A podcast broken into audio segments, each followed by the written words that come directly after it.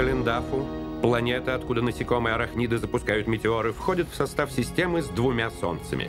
Огромное количество метеоритов, образующих астероидное кольцо, объясняется воздействием мощных гравитационных сил. В целях обеспечения безопасности нашей Солнечной системы Календафу необходимо уничтожить.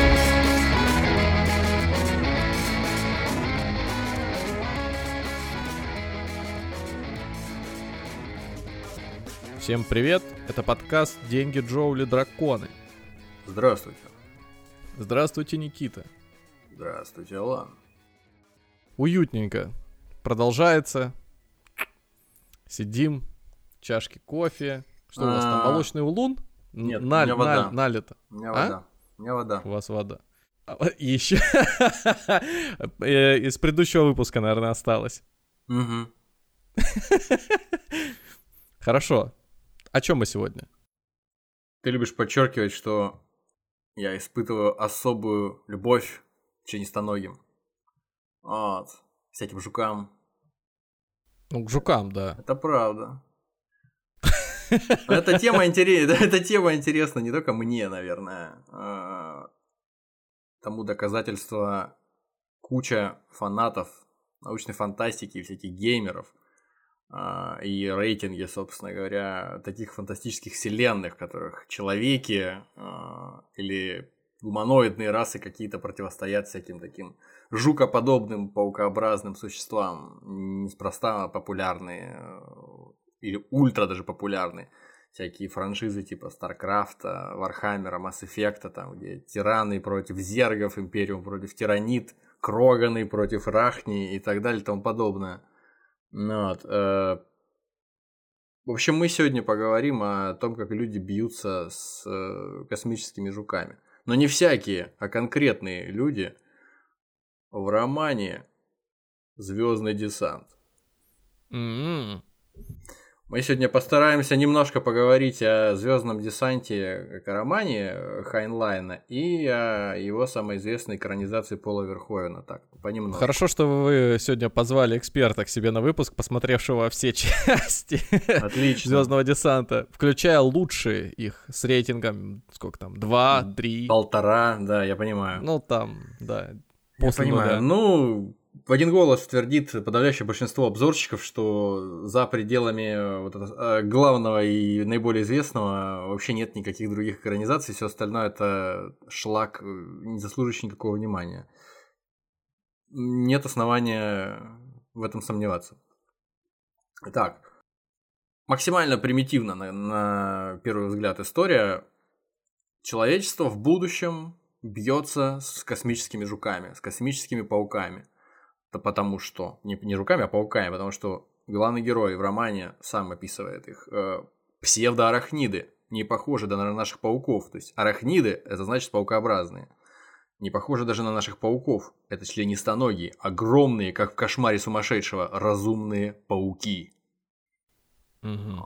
Ну, Там просто они в фильме были с какими-то... У них у них не было 8 глаз, 100 глаз, они выглядели как, я не знаю, какие-то прищепки с э, этими, с пальцами, ну это вот основная их масса. Ну, в фильме это вольная фантазия автора, да, вольная И фантазия были эти еще художника. майские жуки, которые из-под земли вылазили и... Ну, там с- скорее, этот- та- та- там скорее просто абстракция такая на основе насекомых, которые есть на, на современной Земле просто и все. То есть там нет, э, нет таких э, этих псевдоарахнид, как в романе, где они высокоразвитая раса с собственными космическими кораблями, с технологиями, там, со всем остальным.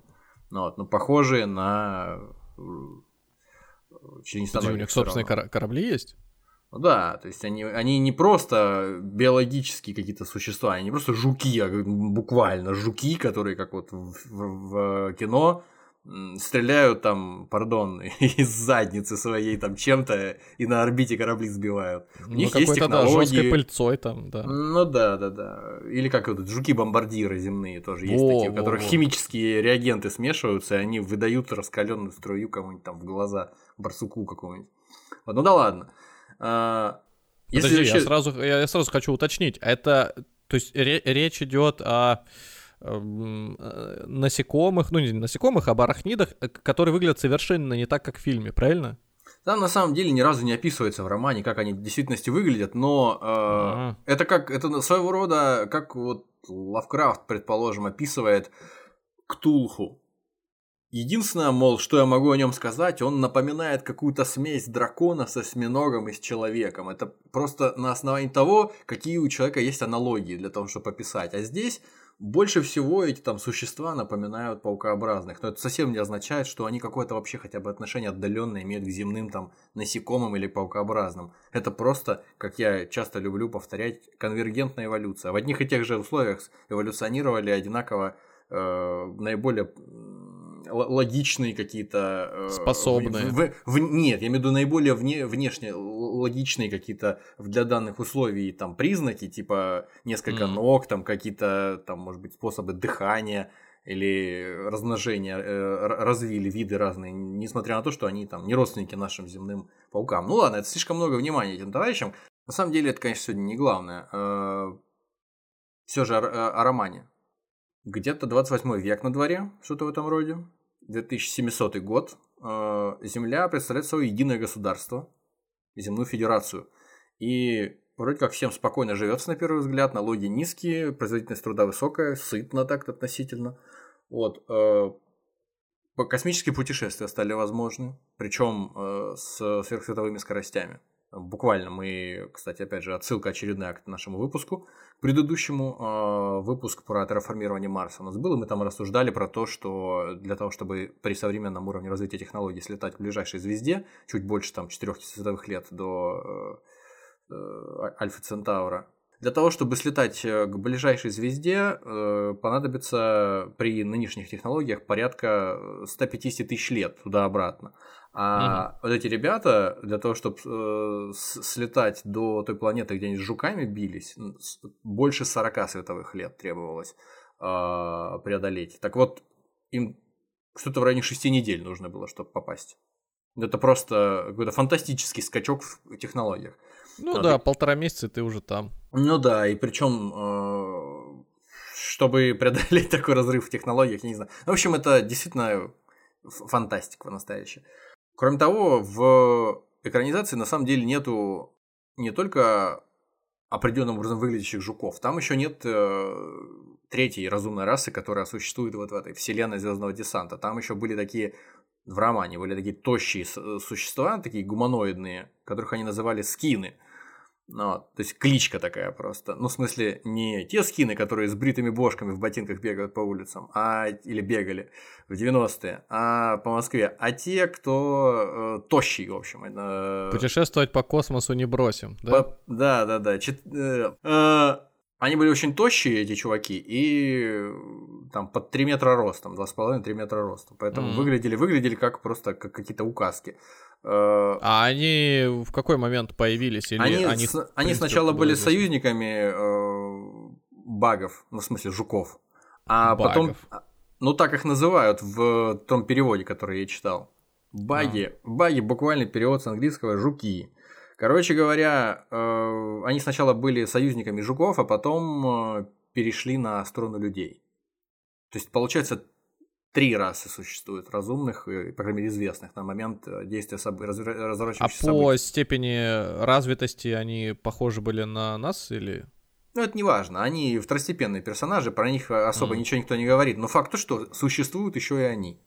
Ну, они такой... тем более союзники, а... не союзники, значит, Ну, просто уровень... информации никакой не было у людей, у Земного Альянса о псевдоарахнидах до тех пор, пока им не рассказали эти скины о том, а, как у них устроена иерархия, там, допустим. Кроме того, что еще в этом мире интересного? Э, есть э, некоторые люди отдельные, которые э, то ли им помогли развиться так, то ли они сами развили в результате какой-то эволюции, которая постепенно идет. Дополнительные способности. Значит, телепаты есть, есть экстрасенсы, есть люди со сверхпамятью.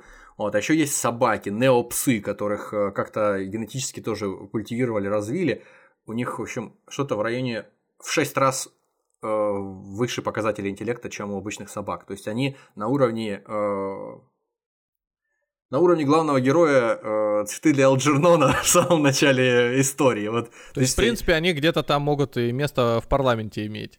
Ну да, да, да, в принципе, да, в региональном где-то 100%. И они даже разговаривают, только учитывая, что у них там специфически устроена гортань и голосовые связки, они там не, не все могут выговаривать, и там губы у них тоже специфические. В общем, э, они помогают и в войне, они помогают и там в каких-то гражданских делах. В общем, э, генетика и э, биотехнологии тоже на высоком уровне находятся у, у этой цивилизации. Отдельно интересно выделить, что по сравнению с экранизацией в романе есть важная составляющая это э, экзоскелеты, это бо- боевые скафандры, в которых сражаются вот эти самые десантники, пехота, А-а-а. звездная пехота это.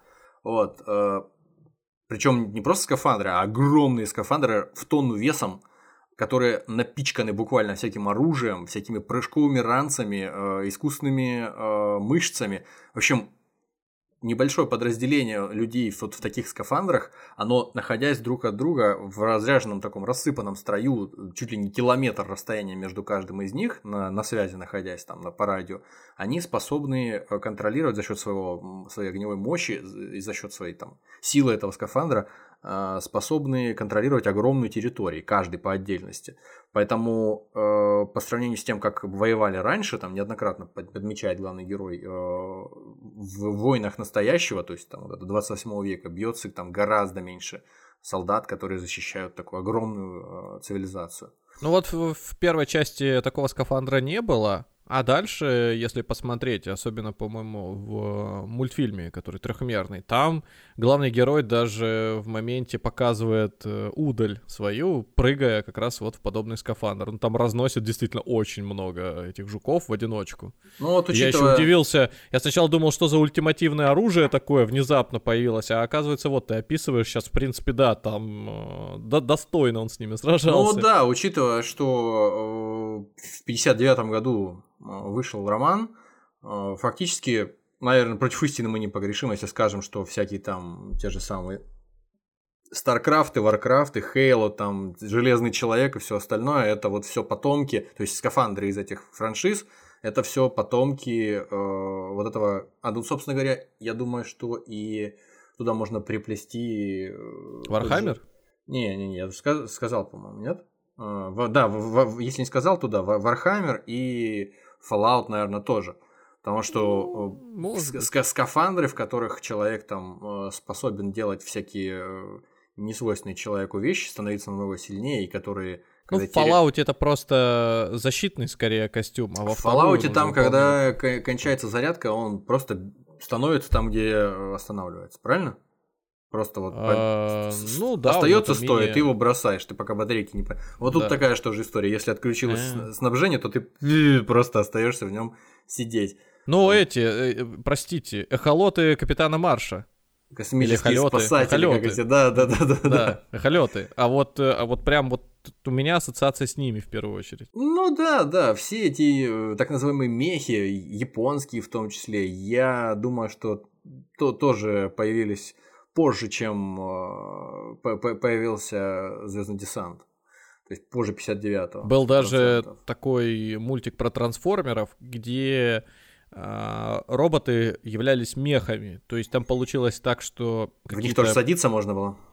Но там какая-то история, что браслеты, там шарики были такие, это я опять же по воспоминаниям из детства помню, такие э, шарики, сферы, не знаю, какие-то э, керамические, например, металлические, упали на землю, и люди, которые их подобрали, э, открыв их, обнаруживали браслеты. Они эти браслеты на себя напяливали, и все, и срастались с той машиной, которая в этот момент, что ли, где-то рядом была. И вот там водитель дальнобойщика, дальнобойщик, Uh, собственно, в Optimus Prime э, этот uh, залез. И, насколько я помню, они своей волей не обладали до uh, последней серии. То есть там, по-моему, случилось так, что когда они уже всех и вся победили, в конце эти браслеты освободились и такие, ну, мы полетели дальше. То есть там какая-то такая вот своя концепция была не похожая на классических э, трансформеров. В общем, несмотря на то, что это тоже не самая главная, в общем, э, история во всем э, романе, тем не менее, спасибо Хайнлайну за вот этот концепт, за этот образ боевого скафандра. Кстати, скафандры эти, в них люди десантируются с орбиты в специальных капсулах, тоже похоже на Warhammer очень сильно. То есть десантные капсулы, которые, когда э, падают в верхний слой атмосферы, начинают разваливаться на куски, и таким образом э, путают э, оборону противника, то есть превращаясь в дополнительные мишени, дополнительные цели. То есть сам скафандр летит, а вокруг него эти обломки еще летят. То есть специальным образом они, как у апельсина кожура, вот так вот отделяются, я так понимаю, и, и летят вместе одним, э, одной кучей вот так. Вот, ну, вот такая вот история, за это спасибо, конечно, тоже отдельно, потому что без, э, без этой идеи, наверное, как-то по-другому бы мы э, представляли себе все любимые игры, какие-то э, фи- фильмы или, может быть, книжки, в которых используются эти э, бо- боевые скафандры и всякие там космические десантники в тех или иных ипостасях. Ну да, э, главный герой, через призму которого вообще мы узнаем об этом мире и о, обо всем, что с ним связано. Джонни, Джонни Рико, который на самом деле Хуанито, который Не майонез который на самом деле, да, да, да, мистер Рико, который на самом деле э, с Филиппин, как выясняется. Он в самом конце романа узнает, э, узнаем что случайно, да? что он там заговорил на каком-то языке, э, и его товарищ спрашивает, это ты сейчас что сказал? Э, он говорит, это на моем родном языке, и назвал, я сейчас не помню. Это основной язык Филиппин.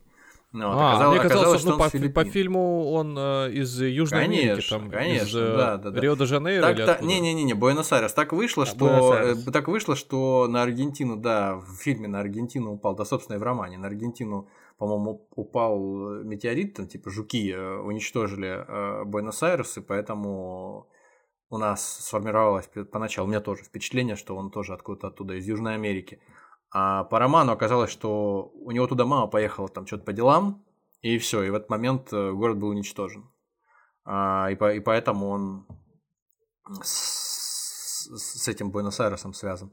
А в, в романе он не оттуда. Ну, в общем, богатенький парнишка, который вместо того, чтобы учиться в Гарварде, там летать в турпоездки на Марс э, и жить в доме с прислугой, с личным поваром и все прочее, он решил, что он пойдет э, Мстить. Он, он пойдет в армию. Нет, нет, нет, это произошло потом уже. Он, а -а. он решил, что он пойдет в армию. А, надо, точно, точно. надо понимать, да, надо понимать, что важнее всего здесь, что как устроено это общество, как оно устроено политически. В обществе, которое управляется, как я уже сказал, земной федерацией, то есть огромной э, структурой, фактически таким государством, э, которое покрывает всю землю фигурально, э, управляют бывшие военные ветераны. И не какие-то там военные ветераны вечные, одни и те же, а просто допускаются к управлению, к пассивному и активному избирательному праву, к, э, к тому, чтобы занимать какие-то должности в государстве, допускаются только те, кто прошел военную службу.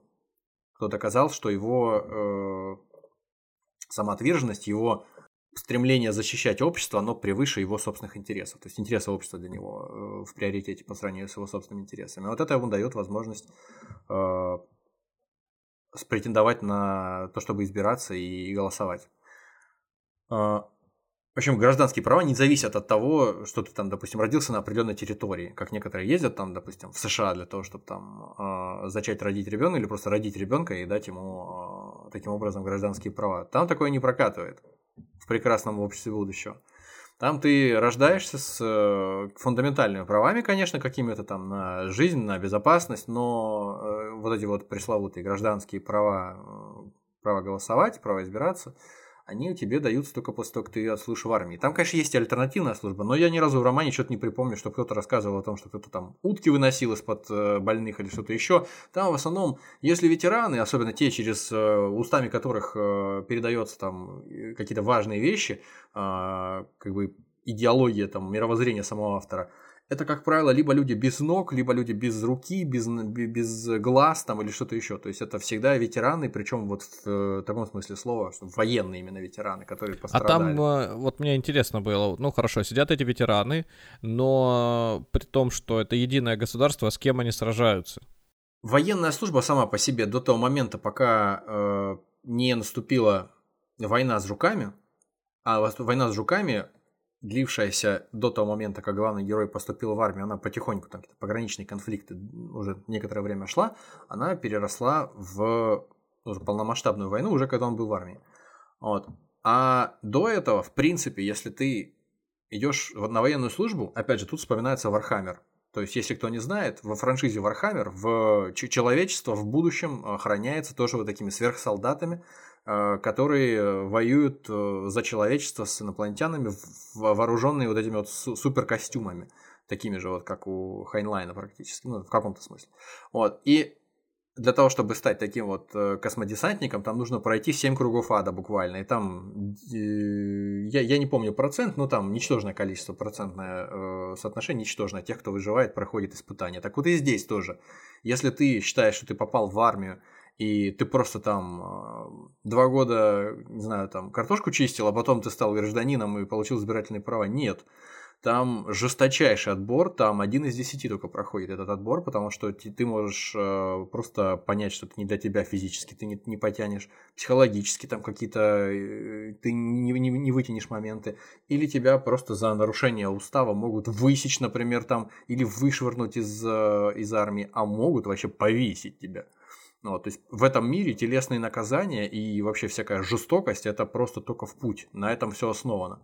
Ну, вот, поэтому кроме всего прочего, там есть такие испытания, как главный герой проходит, и мы узнаем об этом, э, видя, что, что с ним случается. То есть он обычно школьник попадает, э, закончив школу, попадает вот в армию. Там есть вплоть до того, что там какие-то испытания тебя выбрасывают куда-то в дикую местность, и ты должен выйти там через какое-то время, вы, вы, выйти к людям. Вот, а ничего тебе с собой не дают.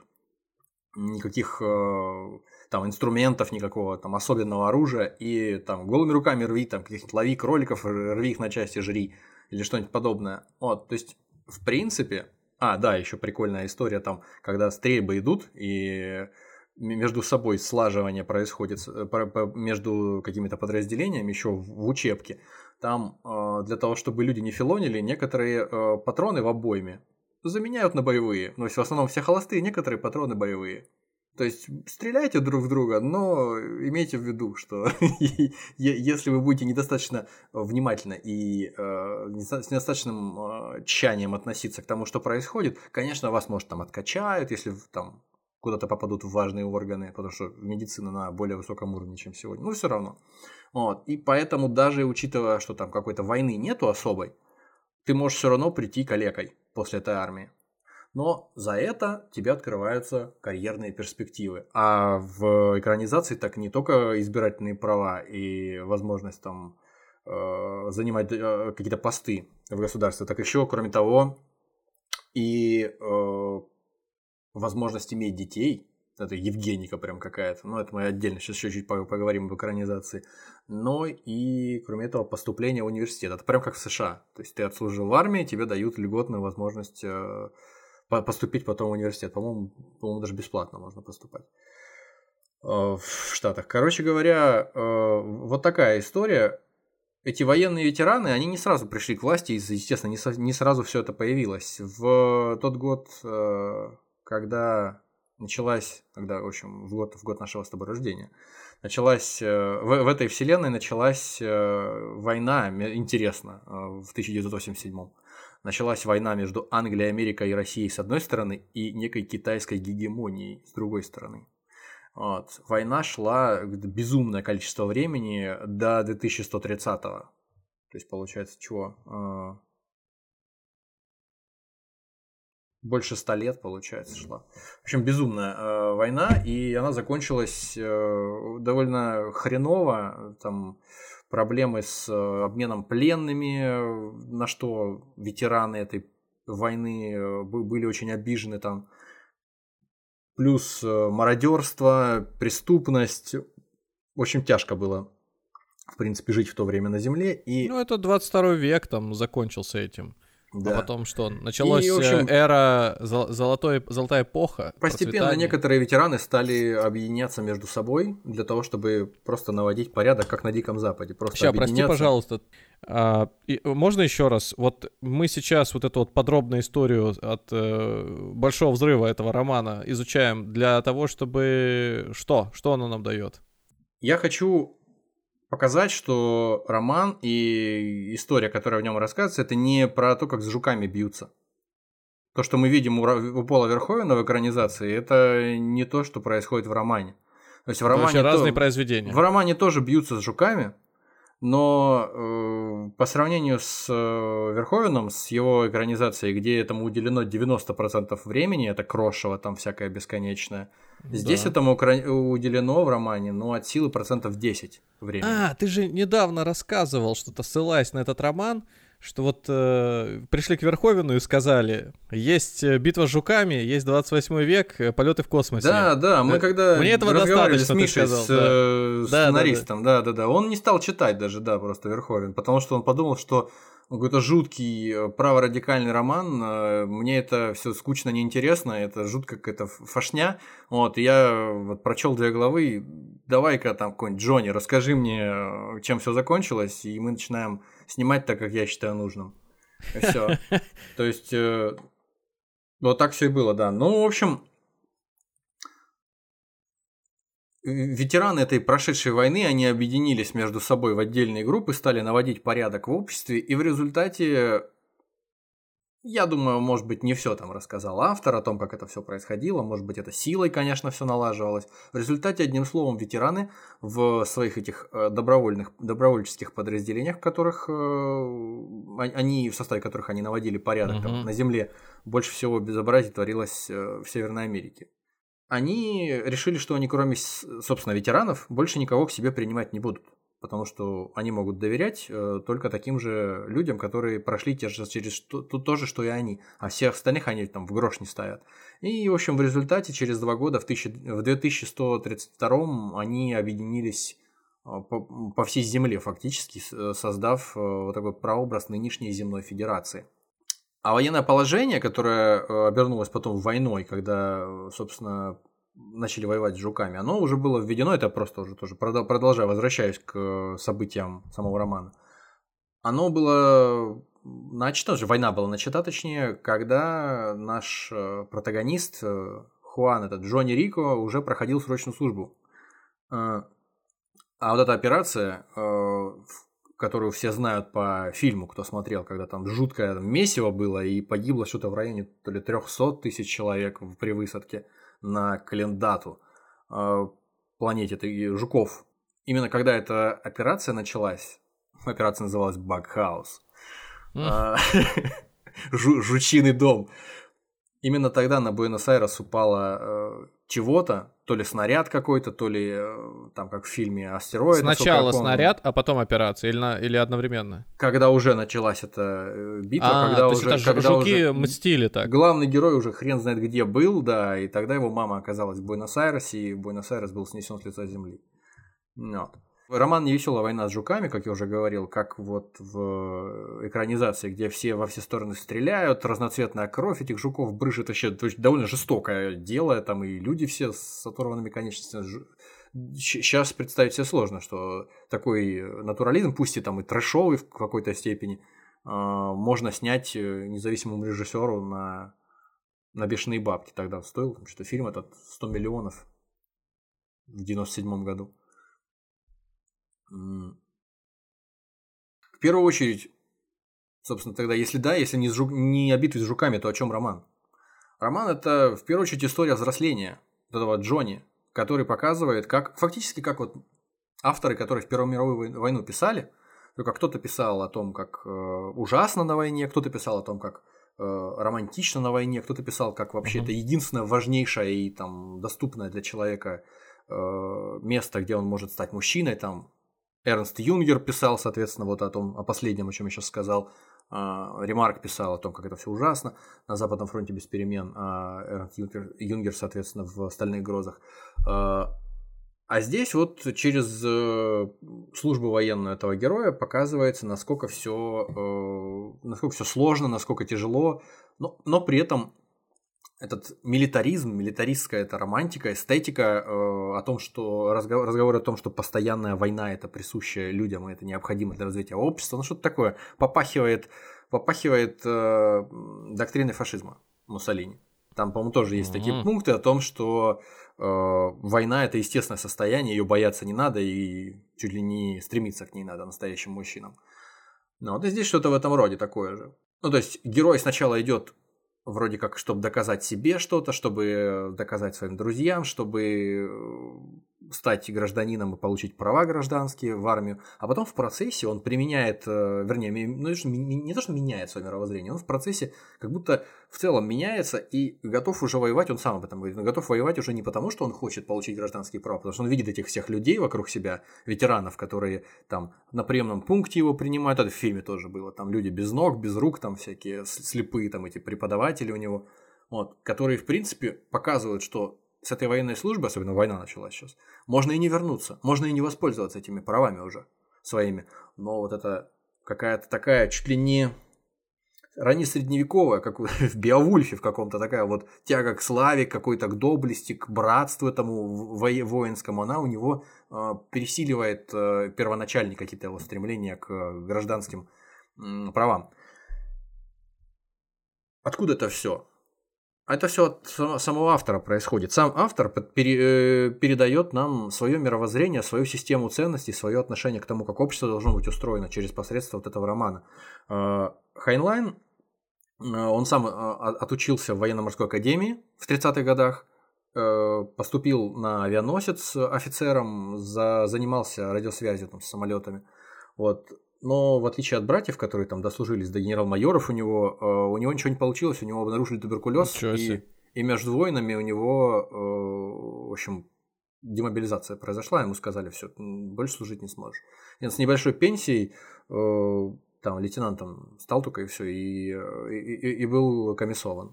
Ну, вот у меня был чуть ли не в самом начале такой внутренний вопрос про то, что откуда он черпал информацию вообще о военном деле. А да, тут, оказывается, да, у него вся, вся, вся, вся семья, да. И если ты говоришь, что они там генерал-майоры, ну уж точно там было о чем там, поговорить. Да, да, да, да, да. На Рождество, когда они индейку, не знаю, там режут. Сто процентов, сто процентов. Поэтому тут вообще неудивительно, откуда у него это все взялось. Причем сам он не попал на Вторую мировую войну туда, в самое крошево, в месиво. И на Первую мировую не попал, не успел, маленький был, и на Вторую мировую не попал. Ну, как-то вот он так это все преподносит, как будто, ну вот, я не попал, но вам, ребята, желаю, чтобы все. Но, правда, нет, это шучу. 59-й год все таки уже. А. Ну, там Вьетнам, да здра... э, там, здравствуйте. Там и Вьетнам, да, там все, что, все, что хочешь. Там и э, война в заливе дальше там. В общем, он начал писать этот роман, он писал другой роман, но он бросился писать этот и написал его там что-то за 6 недель, потому что Национальный комитет по ядерной политике э, принял э, решение двигаться к ядерному разоружению. И он запаниковал. Тогда еще существовала боязнь того, что Китай там поднимется, коммунистический Китай, и придется с ним биться. Тоже вот в романе появилась не просто так эта история, эта линия о том, что мы будем биться с китайцами, а, и типа того, что чуть ли не Третья мировая война фактически прошла э, под, под, под знаком этого. А, вот, ну то есть он разочаровался в том, что вот общество какое-то слабое вокруг него слишком после Второй мировой войны, как-то вот люди э, слишком изнеженные, слишком слабые к 60-м туда начали становиться, и поэтому надо вот какое-то такое суровое общество, милитаристское, в котором э, чуть что всех хлещут там э, с детства, с измальства и, и до седых волос, там какой-нибудь проступок могут и отца, и сына одновременно там публично высечь, вот, а кого-то и повесить э, для того, чтобы остальным неповадно было. Очень непонятно, насколько это с его точки зрения должно было быть действенно, потому что вот э, словами школьного преподавателя, э, вот этого главного героя, господина Дюбуа, который оказался тоже ветераном, э, без, безрукий, а с одной рукой всего. Он, короче говоря, рассказывает о том, что как, как было до того, как ветераны взяли власть. Там беспорядки были, были малолетние преступники, людям было страшно выйти на улицу, э, обычным там обывателям. Вот, и его спрашивают, мол, э, ученики, а в чем дело, а как это, в полиции что ли не было? Не, полиция была, у нее было работ не в проворот, но просто тогдашние э, педагоги и психологи считали, что там с детьми нужно помягче, что бить их не нужно, что наказывать их не нужно. И вот из-за этого, мол, все и случилось. А если бы вот и начинает там всякие примеры приводить, странные, там, примитивные, про то, что щенка вот ты воспитываешь, он на, напрудил лужу, что ты делаешь? Ты же его не убиваешь, но тем не менее ты не бездействуешь, ты его тычешь носом в лужу сразу, чтобы он больше этого не делал, и он там научится со временем, даст бог. Вот. А здесь вот детям ни, никаких, никакой страстки не давали, поэтому они в результате превратились в малолетних преступников и заполонили чуть ли там не весь континент Северной Америки, как минимум, и с ними пришлось там тем ветеранам самим э, порядок навести, сразиться. Вот. Кто-то из его студентов спрашивает, мол, а так ли необходимо насилие? Я вот в семье у себя вот такое слышала, мол, девочка там говорит, что насилие это не решение. И он, соответственно, этот Дебуа начинает, как настоящий солдафон, Потому что, а вот люди, которые в Карфагене жили, они бы с вами согласились? Или там какие-нибудь э, еще погибшие цивилизации согласились бы с вами, что сила не решает? Все она решает. Самое главное в жизни, самое главное в мире – это сила. Э, там, Наполеона Бонапарта спросите, э, герцога Веллингтонского спросите, кого хотите – или там каких-нибудь э, странствующего голубя, дронта и каких-нибудь вымерших животных. Пусть они вам скажут, сила она решает что-нибудь там в жизни или не решает. Ну, в общем, такие довольно, довольно грубоватые примеры, примитивные, которые должны показать нам что? Что э, милитаризм и э, вот это вот получение каких-то привилегий через войну, через службу в армии, это единственная возможность нормальным человеком стать. В общем, довольно, довольно сомнительные какие-то э, выкладки у него, у этого, будем говорить, господина Дебуа, преподавателя истории и философии, философии морали, по-моему. А ты, ну, как считаешь, это через этого Дебуа это... Хайнлайн автор... говорит. Да. Хайнлайн ага. дружил с другими классными фантастами, известными в свое время, там, с Айзеком Азимовым в частности. И вот он, э, Айзек, этот якобы э, предполагал, что когда он на второй жене женился своей в 48 году, вот у него э, постепенно его какие-то более либеральные и даже социалистические отчасти убеждения, они стали сползать в сторону правых убеждений в сторону какого-то излишнего патриотизма там, и милитаризма. И постепенно, вот уже где-то к концу 50-х, это сформировалось вот, вот в то, что мы, что мы видим в романе в результате. Вообще там неоднократно при, приводятся примеры того, что насилие это, это вещь, которую даже никто спрашивать не будет, к тебе применит, если это понадобится. Особенно если ты пришел в армию служить. То есть э, устав или что-то там еще, это не так важно.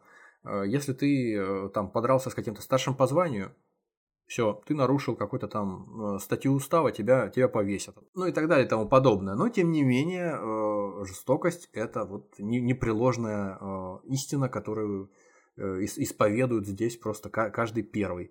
Здесь об этом говорится устами учителя по истории в школе у главного героя, потом на офицерских курсах, когда он уже повоевать успел, то же самое, подобные вещи высказываются всякие эти сравнения с э, животными, которых нужно воспитывать. С другой стороны, если вспомнить там какие-то времена до, до модерна, там всех пароли, всех наказывали физически, что это влияло на что-то, что ли? И это отменял, и где мы сейчас? отменяло вот преступность, именно. что ли? Видите, вот если бы да, этого всего да, не да, было, да, мы да. бы сейчас, возможно, не ездили бы на машинах, не летали на самолетах. Да, разумеется. В конце концов, если всех не пароли, конечно. Э, в конце концов, э, доходит уже там... Там до... как это говорят? Вот ты считаешь, что Ломоносов, он когда жил, что его в детстве не пароли? Пушкина не пароли? Что там э, того же? Линкольна, Авраама не пароли? Обязательно всех пароли. Всех, всех пороть надо было. И правильно делали. Да даже если кого-то не пароли, Значит, скорее всего, была машина времени изобретена в будущем. Возвращались, и пароли. Не, не, не, допарывали. Допа, да. Вот. То есть э, дошел уже в конце концов господин Дебуа до того, что, ну, я же говорю, какие-то около либертарианские вещи о том, что ничто тебе не дается бесплатно, все надо заслужить. А, там все, что прописано было в Конституции э, США, там, допустим, право на жизнь, свободу и стремление к счастью, это все ерунда. Вот там в Тихом океане будешь тонуть, кто тебе будет право на жизнь даровать? Ты должен за нее бороться или там... Вот именно. Да, если кто-то тебя захватит, там будешь в плену томиться, тоже никто же тебе свободы не, не даст. И вот только право на счастье, погоню за счастьем у тебя никто не отнимет, наверное, но если ты будешь в каземате кому-то томиться, то это тоже для тебя мало, малую роль играет. В общем, вот такая суровая история, э, суровый взгляд на вещи какой-то. Ну, опять же, э, Хайнлайна после того, как роман написал, стали обвинять в том, что он фашистский какой-то памфлет написал, какое-то оправдание фашизма. Ну, фашизма здесь как будто и не видно, потому что здесь э, люди любых вероисповеданий, любых рас и, в общем-то, Э, любых полов вместе работают, и дискриминации какой-то в этом смысле нет. Дискриминация только в ограничении в правах. То есть есть ограниченная группа людей, которая имеет доступ к правам. Это фактически как в античном полисе в каком-то, в античной э, там, в, ну, в Спарте, в, в Афинах, например, где там только обладающие имуществом э, взрослые мужчины, граждане, э, которые могут принимать решения, могут голосовать. Так что 15% от общего населения. А там женщины, дети, рабы там, и какие-то еще категории лиц, они не, не имеют возможности принимать какие-то решения. Так, так и здесь фактически. Ну, только прошло там уже безумное количество лет со времен античной э, Греции. Ну да ладно. Да, идем дальше. Интересный момент тоже в, на офицерских курсах спрашивает главного героя один из э, преподавателей. Почему вы, вам, вам кажется, как вам кажется, почему наша э, система самая лучшая, почему она не, э, не подвергается нападкам каким-то, почему никто столько лет ее, столько столетий ее не, не расшатывает, ни, никто не бунтует. Хотя многим не нравится, многие высказываются, но э, в целом это ни до чего не доходит. В результате ответы сводятся к тому, что а кто будет бунтовать? Э, болтовня – это дело хорошее, но нужна для, для, для того, чтобы сместить какой-то режим, нужна агрессия, нужна готовность э, сражаться. А когда у нас естественным путем в армию за социальным лифтом уходят все агрессивные люди и в конце концов становятся гражданами, и проходя через это горнило войны или армии просто, они становятся э, ну, фактически защитниками этой системы. Поэтому все, кто, допустим, по какой-то причине не поддерживает действующее положение вещей, да, там агрессию какую-то, ту воинственность, э, единственное возможное поведение там, да, для гражданина, это у этого кого-то просто не будет возможности высказаться, не будет возможности э, принимать какие-то решения или за что-то голосовать. Ну, то есть такая система интересная. Она, с одной стороны, меритократическая, то есть человек там должен показать, что он лучше других в каком-то смысле, что он лучше других в том, что он приносит себя в жертву обществу. А с другой стороны, ну, ну не каждый просто физически, в силу физического там, здоровья своего, не каждый может через это пройти, но это не означает, что человек менее заслуживает каких-то прав. В общем, есть тут с чем поспорить, вопрос интересный, но, но довольно, довольно странно. В общем, сравнение э, стада овец в результате здесь с овчарками. Мы всех агрессивных завербовали в овчарки, а стадо овец без овчарок, которые на его стороне сражаются, а, оно ни на что не способно. Поблеют, мол, овцы, и все, и этим все закончится. Слушай, а нет тут какой-то, может быть, параллели или кальки с э, гражданского общества э, Древнего Рима? Ну, то есть тоже есть там. Не, ну я же говорю, вот античное общество, да, пожалуйста, там правами и гражданскими ну, я... обладают вот такое количество людей. А, подожди, здесь тоже, да, мало э, имеют гражданство? Не, ну, см- ну смотри, э, для того, чтобы стать гражданином, не просто человеком со всеми там, базовыми правами, а, а гражданином, который может выбирать э, кого-то в, во власть, который может сам избираться, который может занимать в администрации какие-то должности, он должен в армии отслужить. Ну или если война идет, угу. он должен воевать. А мобилизация там не, как это сказать? Нет, не... там контрактная армия. Каждый идет по желанию, по желанию идет воевать. Не обязательно. А, ага, да, и как раз вот да, хороший вопрос. Как раз спрашивают э, этого вот слепого э, майора, по-моему, который, да, майор преподаватель в офицерской школе. Его спрашивают, хорошо, а почему нам э, взять и э, всех не пустить воевать или там в армии служить, чтобы потом все голосовали? Зачем нам вот такие вот э, ограничения? А тут говорит, ну смотрите, вы мне можете зрение вернуть? Нет, не могу. Ну вот, тем не менее, зрение вернуть проще, мне кажется, говорит, чем взвалить на плечи людей ответственность, которую они не в состоянии вынести. Мол, человек, который идет через вот эти вот все тяжести, действительно жуткие всякие тяжести, которые описывает главный герой, он сознательно на это должен пойти. Иначе, если он пойдет на это несознательно, он все равно сойдет с дистанции, не дойдет дальше и там, себя опозорит среди всех остальных. В общем, от этого толку никакого не будет. А если еще и война идет, то этот человек будет ненадежным для своих товарищей военных. И в целом, в общем, проку в таком потенциальном гражданине никакого нет. Ну, такое, конечно. Ну да. Вот. И, и, история очень такая скользкая. И поэтому э, у, на, у нас должны быть только э, ответственные граждане, которые прошли через вот все. Я уже не помню, пройти. давно смотрел э, этот э, фильм, когда пересматривал, тоже уже не, не особенно уделял внимания деталям.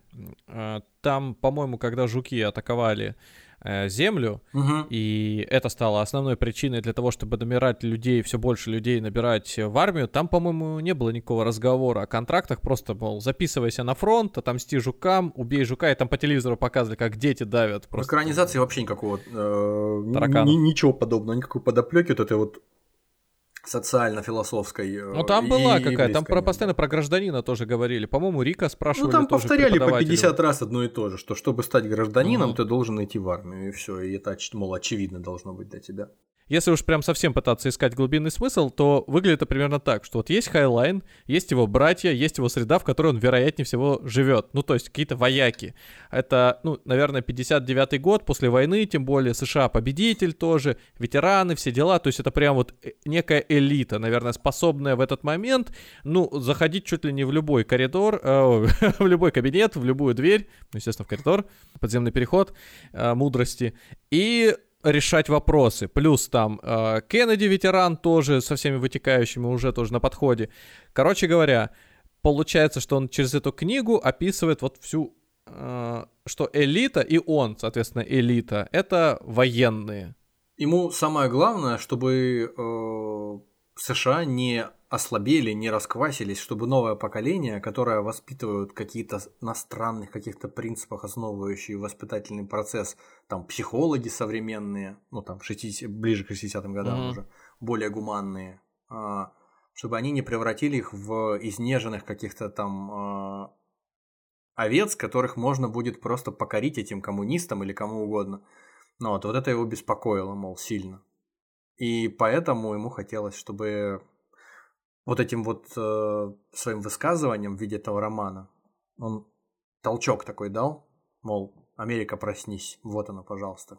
Как тебе надо поступать, вместо того, чтобы вот э, двигаться куда-то непонятно куда. Но с другой стороны, мы вспоминаем, что это за, за люди были того времени, по-моему, более чем суровые, которые просто вот, не знаю, даже пусть во Второй мировой не успели повоевать, но там жили в то время. Там и Великая депрессия, и все, все что угодно, и в, в, военные заводы, на которых люди тоже работали там в 30 Ну, не, знаю, в общем, довольно... Ну, в целом, становление страны как таковой, то есть через э, там индустриальные всякие революции прошло довольно странно, куча иммигрантов. Да, такое... Начало и конец э, века тоже было на стыке как раз э, культурных смешений. И... В общем, человеку хотел, человек боялся, что расслабится слишком американское общество, слишком станет мягкотелым, и его легко будет покорить покорить, э, поэтому... Но в каком-то смысле тоже же есть, наверное, правда. Если у тебя разрозненность присутствует э, в массах, то единственный способ, как э, их всех быстро объединить, это муштра. То есть нужно, чтобы а еще лучше, было... А еще лучше, чтобы их всех отправить на какую-нибудь войну, а остальных, кто не отправился, заставить за них болеть, например. Как за футбольную команду за свою чтобы тоже объединить как-то общество. Ну, желательно, а чтобы война, война была короткая и победоносная. По... Вот, вот, конечно, ресурс, все дела. Да, ну вот э, наглядный пример э, это очень успешная война в Вьетнаме. Ну да ладно. Э, я сколько раз пересматривал фильм, я на самом деле ни разу не задумывался ни над чем, что там вот происходило в действительности в романе. Я просто смотрел это, как и многие, наверное, точно так же. Я Конечно, убивают жуков. Про просто как веселая прогулка, там кровавая, конечно, но все равно очень яркая, очень эмоционально загруженная.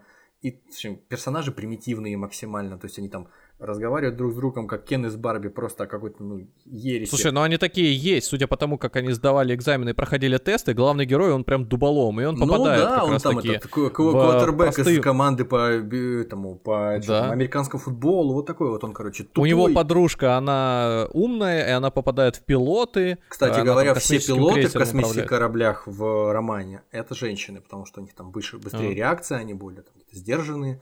Вот, ну, там тоже такое, по-моему. Во флоте вот именно управляют кораблями только женщины. И поэтому... У нее капитан вот этого судна, на котором они летали, она была женщина. А второй, второй пилот, пилот мужик мужик, но она потом все равно доказала, что она шустрая, она ну, так или иначе, творила. В общем, там именно женщин нанимали в управлении Ну, короче, кораблем. вспомни, э, был главный герой, была его подружка, которая там тоже со способностями, и она пошла в пилоты, и был еще друг, который уже мог э, управлять своим хомяком или что-нибудь там, ящерица, не помню, была, и обладал теле телепатическими способностями. То есть все, он уже вообще в разведку тогда ушел. Ну да, и да, остался да, да, а, Рика, которого отправили просто в самую простую, там, в стройбат какой-то. Ну, не, его отправили именно вот в, в самую соль земли, в, в пехоту.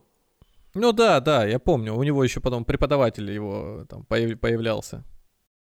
Кстати, преподаватель, тот самый господин Дебуа, о котором я сегодня говорил, он э, в романе э, наставлял его, как выяснилось, он ему симпатизировал, что, короче, ему нравилось, как мыслит этот э, Рико. И он время от времени ему даже письмо прислал в э, учебку, что, мол, он оказался высоким чином в, в запасе и знал всех людей, более-менее там по иерархии, с которыми приходилось сталкиваться Рику. И поэтому он ему говорил, что, мол, если что, там, таким-таким привет передавай, и я тобой горжусь. Он фактически в какую-то своего рода там роль отца, что ли, для него имел. Несмотря на то, что он там находился, порой за какие-то там световые годы от него. Еще, еще, я смотри, еще одна а, этот, а, попытка глубину найти, значит, в этом сюжете. Сам Хайнлайн не воевал, но как бы бойца, за бойцов он, он это мысленно был с ними на поле боя, и как бы сопереживал и ну, переживал все то же, что... Да, и, и даже в книге он не сам воюет, то есть не его персонаж, не его Дебуа отправляется туда, потому что он, может быть, не знает, что там делать, а его персонажи. Как, ну, в смысле, не то, что не знает, как делать, как бы он себя повел, настоящий э, Хайнлайн, а вот какой-то Рико вымышленный, которого можно по какие-то ну, качества... Который, который фактически каждый из тех там а, подростков, которые эту книжку читают, для которых она и ну, написана. Да. Вот. А, в общем, тут ничего удивительного, наверное. Так вот, я, собственно, с чего начал, и ушли в сторону. Сколько раз я не пересматривал фильм, а, до того, как книжку начал читать, и до того, как э, начал смотреть всякие там обзоры и лекции про, про роман, я не, не думал, не обращал. Да я, собственно, не знал просто про то, что Хайнлайн изменил своим, свое мировоззрение. Он сначала был там что-то около социалистом, а потом таким правачком стал. В сторону какого-то либертарианства укатился и там какого-то ура-патриотизма вот, и антикоммунизма. Так вот, угу. я никогда не задумывался о том, э, почему жуки, зачем жуки, кроме того, что это просто зрелищная классная штука, там чуждые организмы, там все такое максимально, там никто не сопереживает, жуки, да и жуки, давайте их всех передаем, как дети вот в экранизации, да, ногами давят там тараканов здоровенных. Вот.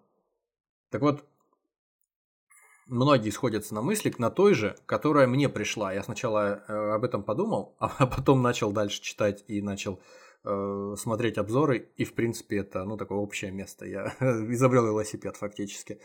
Э, что жуки, потому что жуки эти, кстати говоря, они не просто жуки, не просто паукообразные, а у них еще и структура общества, как у муравьев, как у термитов. То есть это социальные насекомые. У них э, безмозглые солдаты, безмозглые рабочие и несколько каких-то мозговитых э, особей, которые ими управляют телепатически как-то или как-то еще. Ну и, соответственно, матка, которая всех порождает, яйцекладущая. Вот. И под их видом, под видом вот этой непонятной силы, которой невозможно сопереживать, потому что ты ее не понимаешь, ее мотивации не понимаешь, ты ее боишься из-за этого, выведены кто? Коммуняки, конечно же. Вот. И это просто, ты когда это раз доходишь, щелк, и все, и дальше уже просто начинаешь набрасывать. Проклятые коммуняки. Да, начинаешь набрасывать уже дальше просто все, все, все, и очень, очень примитивно получается тогда все. Потому что, Ну, там, в принципе, этот господин Дебуан и сам, э, понятное дело, неоднократно говорит о том, что там теория стоимости Маркса не права, она привела к, там, к тому, что появилось бешеное Зародилось общество жуков. Сторонников там всякой этой э, гадости, всякого вашего коммунизма этого в былые времена, слава богу, сейчас такой дряни у нас нету. Вот, говорит Дебуа. В принципе, это да, это прям вот, когда понимаешь, сразу начинает биться это все с, с жуками, потому что общественные насекомые по Хайнлайну, общественные насекомые, эти жуки, э, пауки, полная противоположность вот этим вот волевым личностям, которых он описывает, которые самостоятельно идут, выбирают эту карьеру военных, идут специально осознанно для того, чтобы получить гражданские права. А жуки, они все там, как муравьи, термиты там с пчелами. Они неосознанно, инстинктивно защищают улей не потому, что они храбрые, а потому, что у них это заложено генетически. То есть они э, фанатики, фактически. Ими управляют несколько мозгов, злонамеренно направляют их там куда-то. А, а мотивы с... мозгов какие? А мотивы мозгов совершенно чуждые, как и у коммунистических лидеров. Нормальному человеку абсолютно не понять. И сопереживать поэтому невозможно. Жуки даже разговаривают друг с другом на каком-то языке, что-то у них какая-то коммуникация есть, не только запахами. Щелк, щелкающий? Ну, не знаю. В общем, у них какой-то язык есть, но... Русский, наверное. Но его, да, или китайский. И его не дешифровали его э, земляне, ну, сложный, поэтому... говорят, язык. Русский и китайский. Ну да, да, фактически как язык этих э, псевдоарахнидов. Вот. И как только ты сравниваешь общественных насекомых с э, коммунистическими этими всякими там колхозами, с э, коммунистическими стройками, с э, всеми этими идеализированными или демонизированными историями о том, как там заградотряды, комиссары во Вторую мировую, там в Великой Отечественную расстреливали, там же комиссаров, как, ну, как в фильмах у Никиты Михалкова. Там люди ну, воюют ну, с черенками и, и... от лопат, там сразу, сразу а. ложится это все на, на, на вот этих вот жуков. Просто. А вот это вот история, просто мне, мне на что опереться, кроме как на вот эти вот э, ви- видеоверсии. То есть тоже можно сказать, что у, у, уронили ядерное оружие на этот, э, на, э, как сказать, уронили ядерное оружие на правильных людей и, соответственно, в отместку сейчас получите у нас, да? Сейчас мы полетим и вам там все расскажем, как, как этот, жизнь устроена. Ну, тут можно сказать, э, что после экранизации Верховена, который показал, что прилетел астероид и уничтожил крупный город, Соответственно, после этого началась беспрецедентная война с э, этим жукизмом, жучизмом. Вот. 97 год. Через 4 года, через 4 года 9-11. Э, Башни-близнецы и война с терроризмом то же самое. И тоже расчеловечивание мусульман. Все они э, достойны того, чтобы их там покарать, наказать. Это просто вот интересно. Хотя наверняка, естественно, никто ничего никакой цели не ставил никаких аналогий проводить, хотя бы просто потому, что до этих аналогий было еще там несколько лет. Вот, это я просто уже к, к, к экранизации. Скорее. Ну, это, по-моему, такой Такая... классический, наверное, триггер, когда должен быть повод, ну, причем не повод, э, жуки метеорит запустили на Землю. Ну, понятно, да, но просто тут еще такой топ. нюанс, такой еще нюанс, что в обзорах э, экранизации неоднократно слышал такой, рефреном такую историю, что Ладно, те жуки, которые у Хайнлайна, они хотя бы высокоразвитые, технологически развитые и строят там космические корабли свои, и, в общем, э, людям не уступают. А те жуки, которых показывает э, Верховен, это просто жуки. У них есть там один какой-то интеллектуал, но в целом это просто жуки. Они никаких технологий особых не имеют. У них там просто стрельба собственными какими-то жидкостями из задницы, как я уже говорил, и все такое. Эти жуки, находясь за 40 световых лет от Земли, Каким образом они должны э, сбить с, с пролетающий метеорит с орбиты и направить его настолько точно, чтобы он 40 световых лет летел и попал четко в Буэнос-Айрес? Ну, то есть... Ну, идет... они умные. Ты же общем, видел какой-то мозг большой в, в общем, в общем, идея, в общем, идея была в том, что э, милитаристское, это околофашистское государство всемирное, оно для того, чтобы подтвердить в какой-то момент уже начинающую ослабевать э, необходимость их существования, то есть в умах людей, какую-то необходимость вот этой всей военщины, существования этого строя, оно просто затеяло войну. Оно э, организовало самостоятельно эту историю. Это очень напоминает конспирологические теории о том, что там Буш сам виноват, сам приложил руку к тому, чтобы снести э, башни-близнецы, а потом устроить, развязать себе руки и начать войну в Ираке. Ну, Такая, такая вот история. Просто к, к сведению. Ну да, взял этот э, гексоген в подвале, э, заложил этого торговой торговой федерации, хотел сказать, торгового да, Да, да, да, да, да, да, под сахар его замаскировал. А, разумеется, куда же без э, расчеловечивания, несмотря на то, что есть э, точное понимание, что эти баги — это интеллектуальная раса, разумная, более чем, людям не уступают, и поначалу прям в открытую говорится, что ну, если на, если на чистоту, то войну мы проигрываем. Вот. И несмотря на это, естественно, что мы делаем во время войны, мы расчеловечиваем противника. Ну, не то, что расчеловечиваем, а разжучиваем. То есть лиша... Разжу... Ну, там уже как... Лиш... А как вот уже жука-то этот? Ну, в смысле, что он не похож на тебя, но у него интеллект, как у тебя. И, в принципе, это каким-то образом тебя с ним должно роднить, наверное. А, ну да, я видишь, я все время в книжку, э, вернее, из книжки в фильм возвращаюсь, да, а там да, да. куда ж уже но, ниже-то? Но, Они но, так... но, тем не менее, пос- постоянно, постоянно идет это сравнение э, жуков с проклятыми этими э, китайскими, значит, э, коммунистами собрались забрать, э, захватить одного интеллектуала этого жучьего для того, чтобы выяснить их мотивацию, допросить его. А жуки тоже берут пленных. Но обмена никакого до сих пор не было, потому что коммуникации с жуками нет. Как это? Я представляю этот мост, на котором э, с одной стороны жуки стоят, а с другой стороны... По- причем в пальто эти... все. Земляне, да. И, и, и, то, и тот здоровый, толстый тоже в пальто. Тоже в пальто, да, в шляпе в такой. Не, у, у него пальто, как у Ким Чен Ына, вот так вот лопается на него.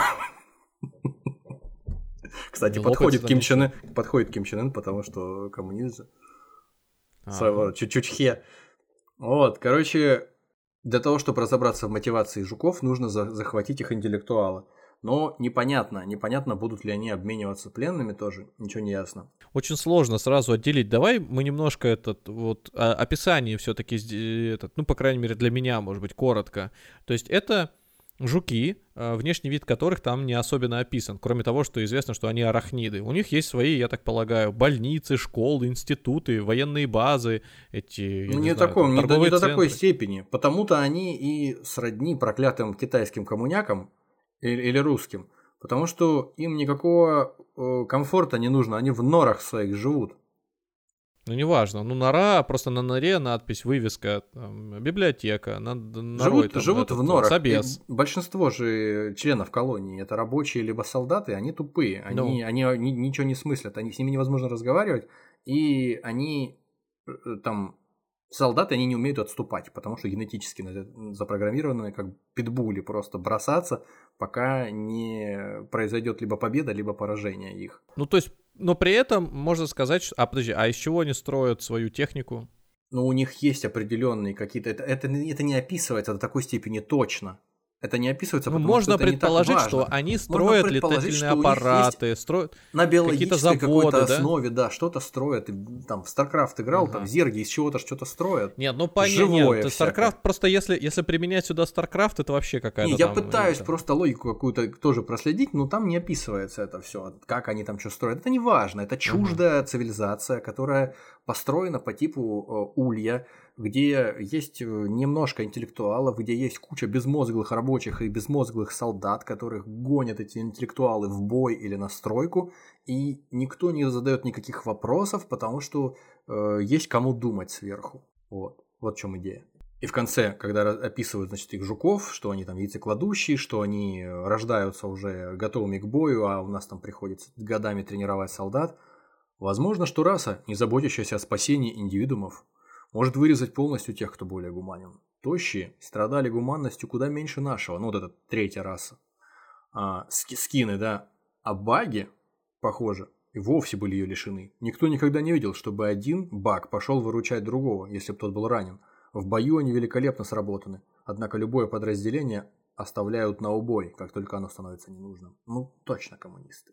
Ну что тут вообще? Какие, какие вопросы? Знаешь, трупами заваливают а все. А, а еще они в Бога не верят? Сто процентов. Какие сомнения вообще? Какие объяснения еще дополнительные, да, увещевания. В общем, вот такая вот история, о которой не думаешь, когда смотришь фильм, например. Э, так вот о фильме. Ну и об экранизации особо говорить смысла нет, все знают э, более-менее, что, что там происходит. Э, ну да. Единственное, что можно сказать, что Верховина, как и Хайнлайна, тоже обвинили в том, что он фашист, как только он сделал экранизацию, потому что Верховен на, на минуточку родился в Нидерландах и где-то лет до семи ощутил на себе прелести нацистского, нацистской оккупации. Вот, и родители рассказывали, и сам видел, что и как э, там, в слабо там, сознательном возрасте, но все равно. Вот. И поэтому для него обвинение в том, что он э, какое-то оправдание э, нацизма там создал в киноформате, но это просто смехотворно было. Он так и сказал, что я специально выкрутил на максимум всю примитивность э, происходящего, чтобы все были с промытыми мозгами, все были как с Агита Клени Рифеншталь, веселые, счастливые, не какой-то там филиппинский мальчик э, Хуанито Рико, а Джонни Рико с квадратной челюстью, высоченный, чтобы мускулистый обязательно. Ну вот, и все остальные тоже, чтобы были статные, красивые и не, не рассуждали абсолютно. А главный герой, который профессор Мариарти в э, фильме «Шерлок» с Камбербэтчем, как его фамилия-то, я не помню, актера, он там э, вообще в форме какого-то нацистского офицера, фура, фуражки в этой, в пальто. Не, это не из этого, не из Шерлока. Разве? Он, по-моему, из или как я встретил, сериала... Или как я встретил вашу да, маму. Да, как я встретил вашу маму. Короче, да, ты понял. А, в общем, ага. он вообще в фуражке и в пальто, как э, штандартенфюрер СС просто. Я еще, если честно, очень сильно удивился, когда увидел их в этой форме. Я еще, ну, так, когда так, первый так, раз и смотрел. инструкторы точно так же одеты в этом, в, в лагере э, тренировочном. Ну да, да, да. Все да, да, просто да. одеты так, как будто бы они вот рядовые или там повыше рангом э, эсэсовцы какие-то. Вот, и это было специально сделано. И вот эти вот дети, которым вручают э, оружие и позволяют из него там поцелиться куда-то, и какие-то там эти агитки, где все улыбаются и говорят, я делаю свою работу, я делаю свою работу, и мы победим там. Мы обязательно уничтожим этих проклятых жуков. Почему? А потому что, а пусть не лезут. А там в, в процессе, по-моему, если не ошибаюсь, выясняется, что э, все началось с того, что э, какие-то колонисты мормоны или кто-то там, они приехали на жучиную планету уже жуками колонизированную и сделали там свою колонию, никого не спрашивая. А жуки на них напали, потому что, ну, взяли к вам, прилетели какие-то непонятные существа Конечно. и устроили э, там деревню свою. Ну, надо поинтересоваться для начала. Вот. Ну и, соответственно, когда прилетел уже метеорит в Буэнос-Айрес, там уже никто не рассуждал тоже. Э, когда человек, там какой-то репортер на корабле, где находится Рико, разговаривает о том, что там некоторые рассуждают, что нужно сначала поговорить там с этими жуками, там как-то войти в контакт с ними, обсудить. И тут этот Рико появляется. Я из Буэнос-Айреса, и я считаю, что их всех нужно перебить. Ну, то есть вот чистой, чистой воды. Чистой воды там вот э, нацистская гидка. Вот, и это так и нужно было. И в конце заканчивается все тем, что вот новое, новое сражение сейчас. И все счастливые, ура! И этого жука вытащили тоже. Жук там, он боится, он боится. Нет, все... там не так. Он, все, он все... медленно, медленно, медленно подходит и, к нему. И все в автомат. Прикладывает руку, и все, да, и все же да, непонятно, да. прикладывает руку и оно боится, и да, о, да, да. фейерверки. И, и, да. все, и все начинают э, из автоматов в воздух палить, короче говоря, и веселиться. Ну, то есть дикость какая-то, да? Вот. Одним словом, э, у Верховена была совершенно четкая э, задача сделать э, антимилитаристский, антифашистский фильм. Причем Верховен рассказывает о том, что он приехал в США, когда жить, он наблюдал за тем, что происходит в Штатах, и постепенно приходил к выводу к тому, что, что там не так. Так оно и есть. Что там не так. И вот эта сатира, скорее даже не на Рейх, а на Штаты. На внешнюю политику, на агрессивную штатовскую, на ура-патриотизм, на то, что Штаты делают, что ну хотят. Да, кстати, в, общем, да. в общем, одним словом, мы знаем этот ультрапатриотизм, который там в том же кино показывается. Да, Красный штат, вот фильм, когда там эти поехавшие на, на вере какие-то люди с автоматами причем. Ну, вот, то есть какой-то там э, коммуна психопатов э, ультрахристиан, там, э, которые готовы всех поубивать, кто верит не так, как они. И, и она, насколько я понимаю, имеет за собой реальные прототипы. Да, да, и причем многочисленные, там эти флаги Америки везде висящие со всех сторон. Это, это неплохо, но смотря в каких масштабах. Ну, вот. Поэтому, естественно, никому не нравилось это, из тех даже, кто выкупил какую-то, э, какие-то аналогии. Это Слушай, а вот, кстати, не этот, сразу. а, ты начал с того, что этот, тебе нравятся жуки, а вот ты когда сам смотрел их там как крошат, тебе хоть какое-то сопереживание было? Ну, мне, что, блин... ну, ну, ну, мне, конечно, неприятно. Я, я, ну, правда, скорее сопереживал жукам, потому что жуки выглядели как-то уж слишком уязвимыми, что ли, там, несмотря на то, что их было много. Вот. И смотря на то, что кого-то они там убили, кого-то съели, там, пере перекусили пополам. Ну, немного, да? Ну, немного. В основном жуков там крошили пачками, мне казалось. Особенно даже больших жуков жалко, что там этот Рико там какой-то гранатой пришиб из них там. Ну, то есть то есть хотелось, чтобы появился такой жук, который мог бы хотя бы давать сдачи, периодически Который мог бы защитить других жуков, да, от этих тварей. Ну, одним словом, было не очень приятно, но все равно это было всегда интересно. Капитан Стальное Жвало появился бы там и начал бы этот э, спасать их с поля боя, пере, пере, переламливать ход сражения. По, да? Политрук, Жвалов. Ну, неважно. Ну, мы же уже обсудили, что это за жуки, это все коммунисты, соответственно. А, ну да, или Или Сунь-Вынь какой-нибудь, или, э, значит, Жвалов. Главное отличие у романа и у его экранизации, как подметил тоже а, один обзорщик, э, если так, в виде слоганов. Книга говорит, Америка, ты так хреново выглядишь, посмотри, я покажу тебе, как надо, как можно это исправить. А фильм, наоборот, Америка, Взгляни, как глупо выглядит то, что тебе только что предложили. То есть э, до такой степени докручено до крайности то, что, то, что нам показывает Верховен. Ну, что... ты знаешь, вот, кстати, глупо выглядит э, пропаганда в фильме. Она прям как будто комедийное шоу разбавляет э, все события, происходящие на поле боя. А вот то, что происходит на поле боя, вот это вот а, самоотверженность, битва за своих друзей, э, чувства, которые у это них очень примитивные там, вещи, проверяются. Ничего сверхъестественного в этом, конечно, нет. А? В этом, конечно, ничего сверхъестественного нет, это такие, ну, очень примитивные вещи. Ну да, я это понятны, имею в виду, что та, там, там, когда уже тебя отправили на поле боя, и ты находишь себе верных товарищей, там это все не кажется каким-то карикатурным, это больше даже сопереживаешь и как-то считаешь, что все, что они делают, делают правильно. Вот. А, конечно, да, за, на фоне, когда Нет, возвращаются... самое-то главное, что это как бы утопия, это общество утопическое, в котором все накормлены вроде как, все хорошо живут. Ну, как говорят так, преподаватели, да. налоги низкие, там никто особо не бунтует, все нормально живут цивилизованно. Вот.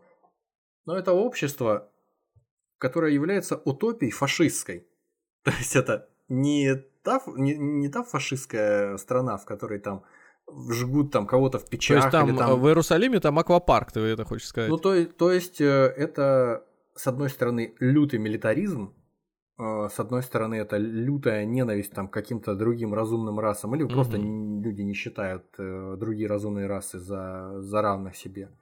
Вот. А с другой стороны, это э, вроде как вот прия- приятная такая жизнь, и все с э, широченной улыбкой идут там воевать не почему-то, там по какой-то обоснованной причине, не пытаясь там разобраться, не пытаясь там ре- ре- решить для себя ну, правильная война, неправильная мы идем воевать, и в конце просто мы радуемся новой битве. Мы радуемся новой... Какие-то викинги просто. Ну, опять же, викингам простительно.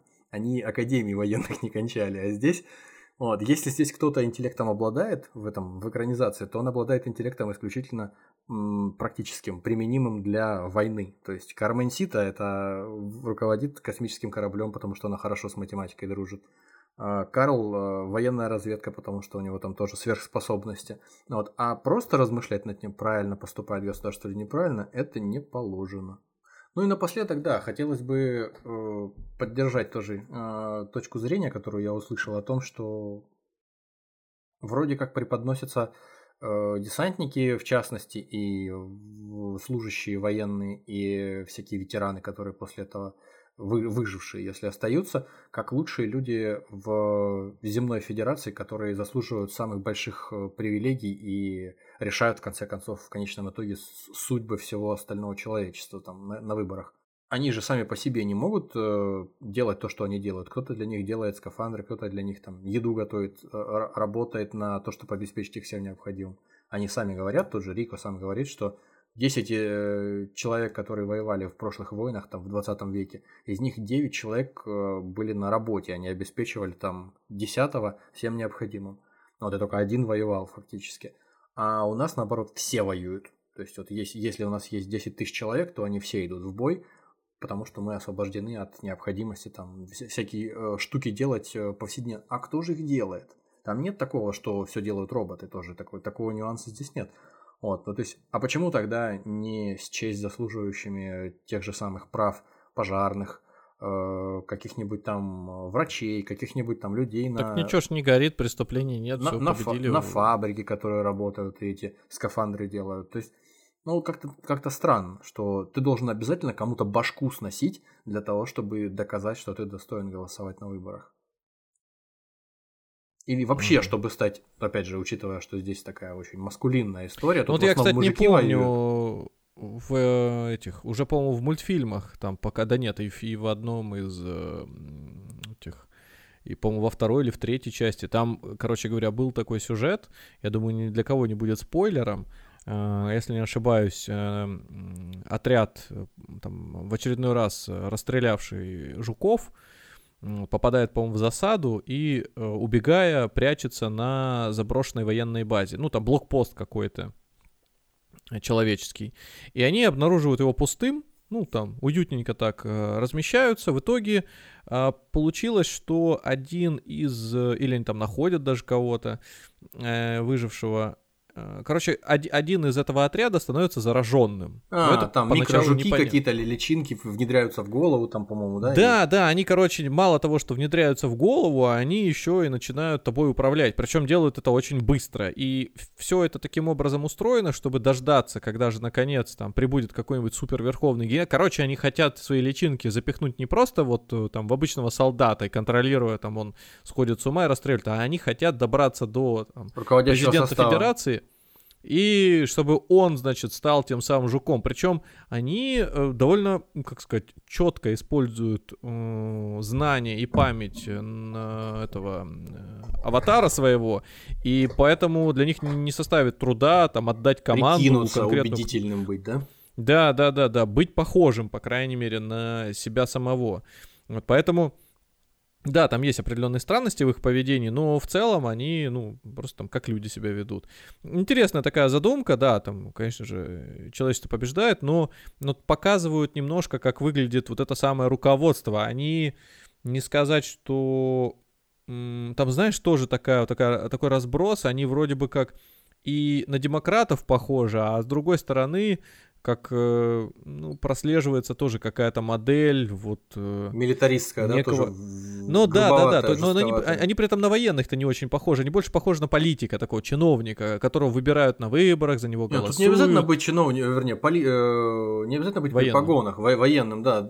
Можно а. просто сказать, будучи в пиджачке там и с брюшком с каким-нибудь там пивным, сказать, что самое лучшее, что мы можем сделать, это там бить детей до потери пульса, а, а. за любой проступок руки отрубать и расстреливать. Как бы. И при этом твоя партия может называться какой сколь угодно либеральной там или сколь Слушай, я вот, кстати, не помню уже, чем закончилось все. В такую кашу просто уже смотрел, как конвейер и поток.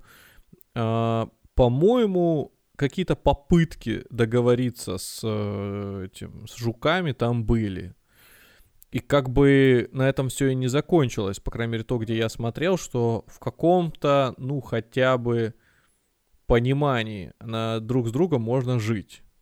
То есть не, не мировая была там, а вот хотя бы признание того, что оба заслуживают э, ну, ты тоже, да. места. Ты, ты вот тоже, да, затронул э, этих руководителей, до которых хотели добраться жуки, да, якобы там в какой-то из частей продолжений, mm-hmm. чтобы их там покорить.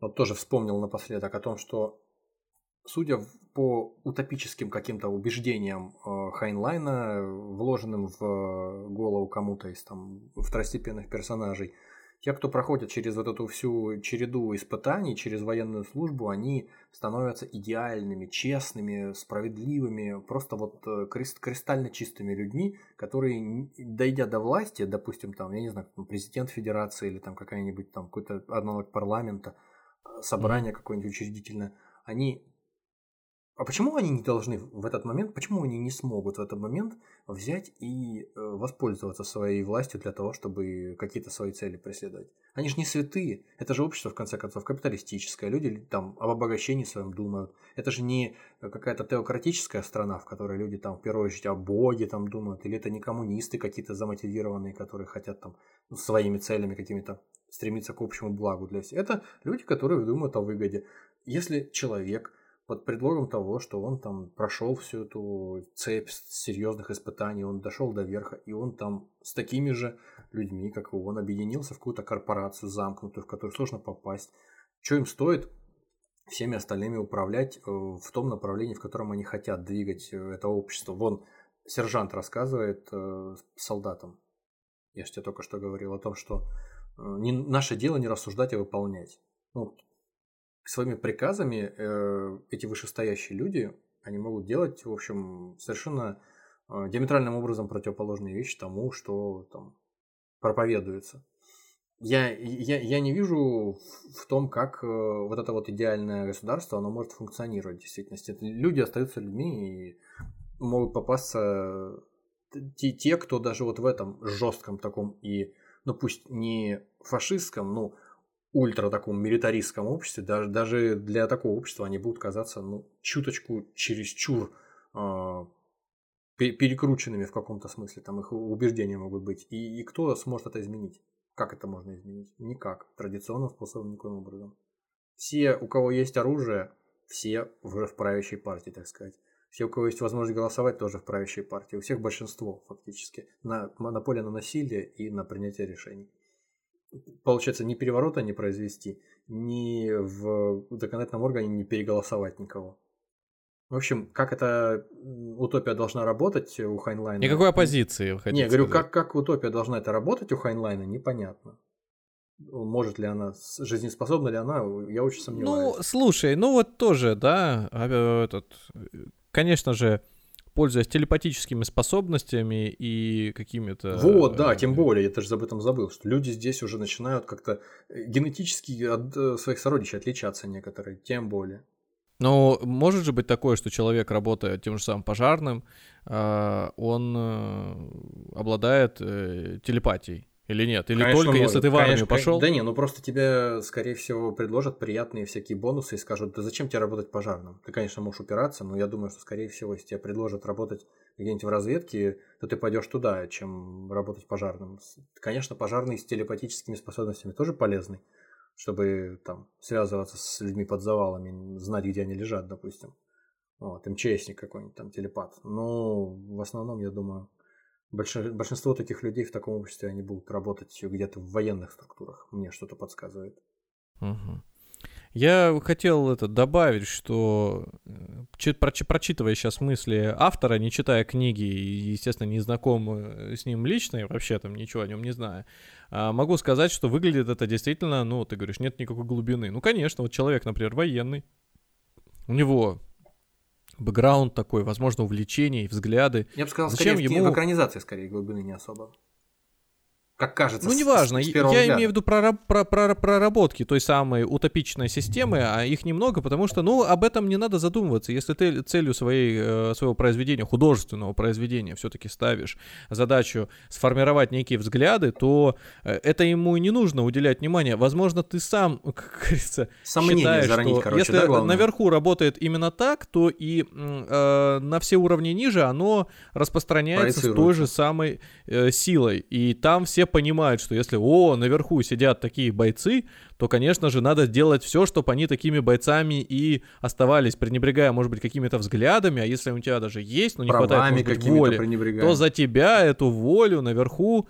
все, все ей придержат и владеют. Да, да, да, поэтому ты вот лучше патроны подавай, там гайки закручивай, а потом, когда, если э, перерыв есть какое-нибудь увольнение, ты им омарчика на стол клади, салфеточкой э, уголки рта вытирай. Вот и все, хорошо.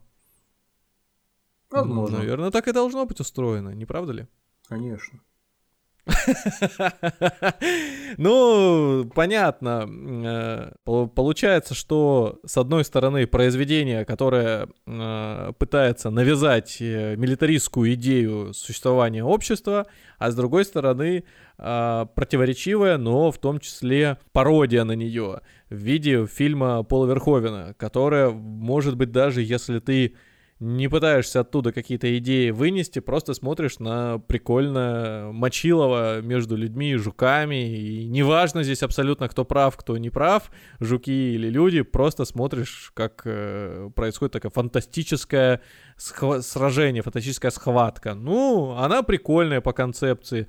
Там всякие вот эти вот детали, нюансы. Знаешь, когда первый раз смотрел фильм а, «Разрушитель», по-моему, с, со Сталлоне, все запомнили вот эти вот ракушки, которыми в будущем подтирались. А Здесь запомнилось то, что если тебе даже в учебке руку сломали, тебе там бидон прикрепили с э, зеленой жидкостью, и она у тебя за недельку там кость растется, или даже если тебя жуки распороли на части, тебя кинули в бассейн уже с э, этой же жидкостью, и ты восстановишься, просто как новенький выползешь.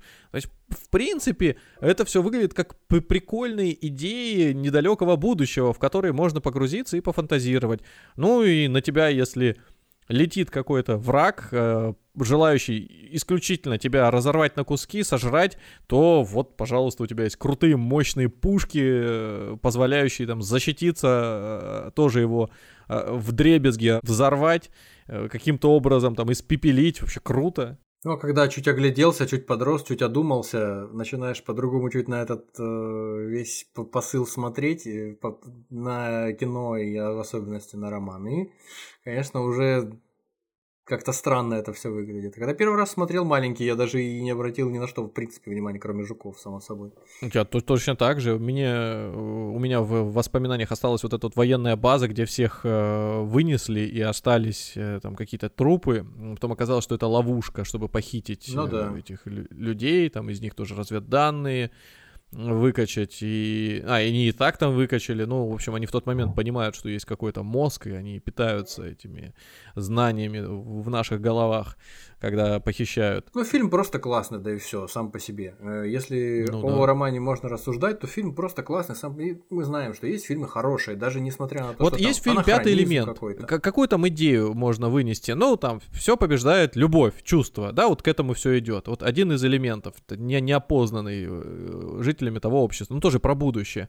Есть фильм «Звездный десант», тоже некая концепция того, как выглядят люди э, через там 800 лет. Ну, круто, просто идея а прикольная. Есть, есть Валериан и Тысяча да, планет, по-моему. у того же Кто? Верховена. Есть Робокоп у того же Верховена, который а, тоже Робокоп, как да. трэ- трэш-пародия какая-то на футуристические боевики. А в действительности да, да. критика э, корпораций транснациональных, крупных, там, да. которые всем владеют. И даже безопасность э, человечества от них зависит. Точно так же и здесь критика внешней политики государства, которое там захватывает слишком много власти себе. Ну, для этого надо, конечно, присмотреться хорошенько. Или там вспомнить все. Они с, с виду все вот такие вот какие-то слишком вычурные, слишком много внешних эффектов, даже как-то карикатурно выглядят. А чуть ногтем поковыряешь их, и э, посыл потихоньку считывается. Ну, на фоне них э, фильмы типа «Бегущего по лезвию» кажутся чуть ли не документалками с ну, будущими да, попытками да, да, как-то да, да. детальней, что ли, описать события. Причем интересно, что может быть, э, в том же Робокопе и э, в «Бегущем по лезвию», знаешь, есть какой-то элемент устаревания, износа общего. То есть там не выглядит это все, знаешь, таким урбанистичным, гладеньким, лаконичным. Там наоборот, есть вот как будто бы люди 20 века настроили зданий, на, знаешь, что пошили одежду, и все это начинает увидать постепенно. То а, есть, ты вот единственное... о чем, о том, что, короче говоря, ну выглядит дух времени считывается, да, типа? Да, да, да, да, как будто бы вот э, перешло туда, да, сохранились какие-то э, шаблоны, как их назвать, там, черти чертежи, по которым, не знаю, там, дизайн чертежи, по которым все делается, но а, прогресса нет, то есть нет, нет какой-то санитарии во всем этом. Ну, не знаю, вот так вот, так, так, по крайней мере, так кажется.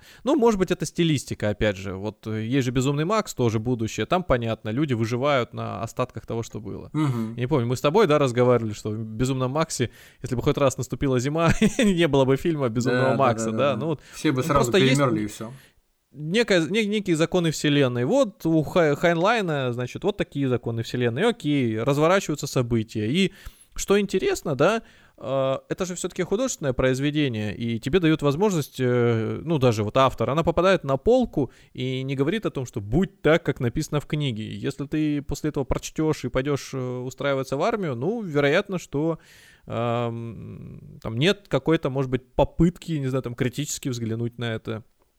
Может быть, для кого-то это будет мотиватором. Для другого интересное некий срез времени, срез, срез эпохи. То есть вот книга вышла в те годы, там есть некий бэкграунд, который не описывается, ну окей. Ну тогда это же уже рассказывали о том, что люди, люди раскушали фильм не в 97-м, в 97-м в прокате провалился, а позже уже, когда война в Ираке началась, когда уже война в Афганистане началась, Тогда люди стали даже цитатами из этого фильма э, на каких-то демонстрациях пользоваться, писать их на бумаге и поднимать. Там, Хотите узнать больше, вот это вот все, я, я делаю свой вклад, то есть для того, чтобы таким образом э, горькую иронию свою показать э, относительно того, что, что, что творится э, там с американской армией за пределами страны. То есть вот эти всякие там непродуманные э, высадки незащищенного какого-то контингента, который в, вас в засаду попадает, или, или какие-то такие э, странно спланированные операции, в которых там больше, чем надо людей гибнет, или просто циничные бомбардировки э, какой-то там да даже Багдада, предположим, когда непонятно ради чего началась война, и когда в результате там оружия массового поражения не обнаружено, но тем не менее бомбардировки все равно продолжаются. Вот это, на это жуки все эти накладываются очень хорошо, как выяснилось. Просто надо было чуть подрасти и увидеть то, что... А я пока ты рассказывал, параллельно мыслил, э, как тебе задать вопрос таким образом, чтобы оч- очевидно был ответ. Ну, то есть угроза, которая на тебя, на, э, там, угроза, которая перед тобой появляется, она была безусловным злом. То есть что такое должно случиться, чтобы ты а, автоматически принял это ее как э, врага и, невзирая ни на что, тут же принялся там, уничтожать. То есть что это должно быть? Существо, демон какой-то, просто э, какая-то квинтэссенция зло, зла как такового, вот материализовавшееся, я не знаю, там, в пауке гигантском, который идет на тебя и просто сжигает все на своем пути. Но даже попытка переселиться в его голову, она заставляет задуматься о мотивах, зачем он это делает, да, если это животное, ну, например, можно представить, оно ну, загнано да. в угол, вот, и оно такую реакцию, то есть она по, по природе своей такая, вот, комар, который тебя кусает, ты же не испытываешь к нему э, ненависти по признаку комара, вот комар, всех комаров тогда уничтожить, они тоже как бы в экосистеме существуют, какую-то функцию несут, так и ты, вот, э, ну, то есть что должно быть той самой угрозой, которую надо стереть прям в ноль, не нарушив при этом баланс и экосистему. Что такое? Вот я, я например, не нашелся э, тебе сейчас э, закинуть это, но вероятнее всего это, знаешь, как, фо, как фобия. Вот ты начал с э, жуков, что они тебе нравятся, а если... Э, э, потому что эти... А, арахниды, противники. Есть люди, которые просто их не переносят. Ни ну, по конечно. какой причине. Вот так мозг у них устроен, так вот э, психика выстроила, что есть вот все, природный какой-то страх и ужас ну, даже более, более рационально, наверное, с точки зрения предков наших доисторических, а у меня, наоборот, извращенные представления. В, в основном ну, положено отвращение испытывать к паукам, наверное. Ну, так, ну, просто да. с обезьяней. А, а если, если просто пойти на поводу, там, например, у таких людей полностью искоренить паука, то что, к чему это приведет? Ну, то есть, как нарушится баланс э, в системе? Может быть, да, может, может быть, после этого, не знаю, какой-то вид вслед за пауками улетит, а вслед за тем видом еще какие-то по цепочке. Ну, конечно, конечно. Нас... Вон, Йеллоустонский заповедник, это история с известная, с волками. Познавательная история, безусловно. Я, конечно, слышал отсылки к роману, но вот так подробно, наверное, в первый раз. У меня немножко по-другому сложилось впечатление о жуках в первую, э, о жуках Э, потому что до этого я думал, что жуки там в книге выглядят точно так же, как жуки здесь. То есть никаких э, обществ, никакой цивилизации. Ну, даже если здесь просто взять племя, племенами их обозвать, возглавляемыми мозгами, и центр управления всеми жуками тоже, по-моему, там на какой-то планете расположен, огромный, контролирующий всех. Вот, мегамозг, я не помню, там, или, или просто какая-то пасть огромная была, вот, то тут выглядит это все ну, как просто другая раса, которая живет по своим каким-то правилам, по своим каким-то устоям, законам. Я не знаю, может, у них жучиная религия даже какая-то есть. Э, просто то, что мы приняли считать религией, там в несколько другом виде выглядит. И вот Хайнлайн на примере того, что, ну, жук точно это неприятно, его можно растоптать. Вот, пожалуйста, э, как, как это делается и как это сплочает э, население и к какому счастливому будущему ведет.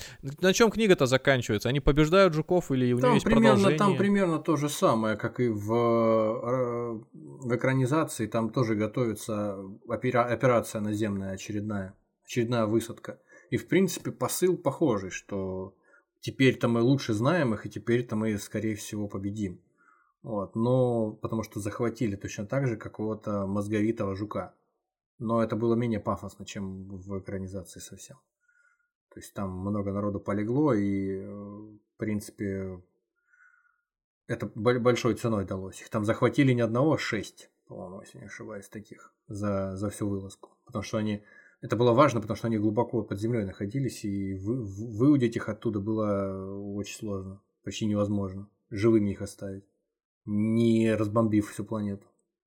Ну что, спасибо вам. И спасибо нашим слушателям, которые добрались до этого момента. Они всегда могут э, прослушать нас снова на Яндекс Музыке, Apple подкастах, Кастбоксах, Spotify и даже Ютубе. До свидания. Если вам нравится то, что мы делаем, поддержите нас на бусте. Всего вам доброго.